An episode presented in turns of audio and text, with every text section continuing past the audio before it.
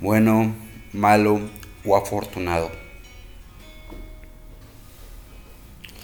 En mi opinión, el egoísmo parece provenir de un instinto de conservación, el primero y el más profundo de nuestros instintos.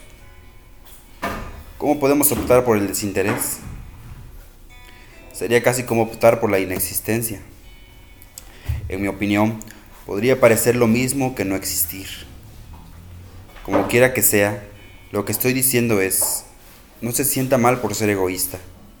Todos somos iguales. Una vez alguien dijo algo terriblemente hermoso sobre Jesús. Quien lo dijo ni siquiera era cristiano. Lo más hermoso acerca de Jesús es que estaba a gusto con los pecadores porque comprendía que no era mejor que ellos.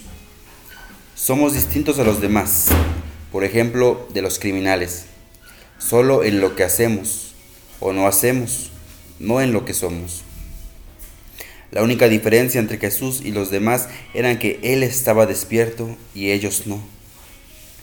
Mire a las personas que se ganan la lotería. Dicen, me siento orgulloso de aceptar este premio, no para mí, sino para mi nación y mi sociedad? ¿Hay alguien que diga eso cuando se gana la lotería? No, porque fueron afortunados, afortunados. De modo que se ganaron la lotería, el primer premio. ¿Eso puede ser motivo de orgullo de algún modo? De la misma manera, si usted logra despertar, lo haría en su propio interés y sería afortunado.